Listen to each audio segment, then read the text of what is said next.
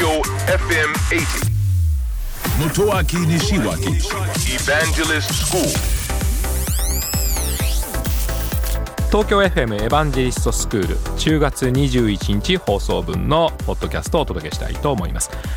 番組の中ではですね今東京モーターショー開催されるという話になっていてこの放送の1週間後かな東京モーターショーが開催されるわけですから自動車の話をさせていただきました。特に大変注目されているのが自動運転技術なんですね。そしてもう一つはですねやはり環境への配慮だと思うんですね。昔は自動車産業といえば、まあ、安全そして性能ですね。例えば速く走るであるとかより軽量化されるであるとか、まあ、形状がとか、まあ、そういった部分が多かったんですけど今はやはり人間に近くなってきた。つまり私たちの方にどんどん自動車の技術が近づいてきたと思うんですね。で我々がもっともっと楽にできるとか我々がもっと過ごしやすく自動車というものと向き合っていくという、まあ、そんな風になってきたんじゃないかなと思っております、えーそれとですね自動車の周り取り巻く環境がだいぶ変わってきたんですよね。例えば今は自動車から家庭の電気を取る。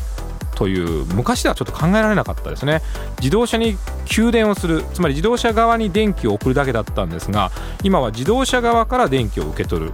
まあこんな発想なんかもありますからそうすると自動車と住宅が結びつくわけですね。他にも以前はガソリンで動いていましたから多くの場合は。ですからガソリンスタンドという施設、まあ、これが多かったんですけどこれからは電気スタンドといいますか、まあ、充電設備ですね。それ以外にも水素エネルギーの場合ですと水素スタンドということで社会インフラが大きく変わろうと今してきています。ですからまあそういったインフラを支えてるわけですから、えー自動車産業ちょっと注目すべきだと思うんですね。ただこれだけ加速度的に変わってきたのはやはり IT の技術これを抜きには考えられません。で IT の進化がまさに自動車産業を大きく変えてきてると思うんですね。以前番組でもお話をしましたが、えー自動車の部品のほとんどがもう IT の部品まあ、コンピューターとかタブレットとかスマートフォンとかですね、えーま、そういったものの塊になってきましてどの企業も自動車を作ることができるようになってきたのでいよいよあれですね。掃除機メーカーが自動車を作るという発表をしだしたんですね。そのうちに家具メーカーであるとかスマートフォンメーカーも自動車産業に乗り出してくるのではないかなと思っていてますます注目の業界です。東京 FM エヴァンジェリストスクールは毎週土曜日深夜12時30分から乃木坂46の若月由美さんと一緒にお届けをしております、えー皆さんからの質問にお答えしたり大変楽しくお届けをしております。ぜひオンエアの方も聞いてください。聞いてください。信じて立ち向かえ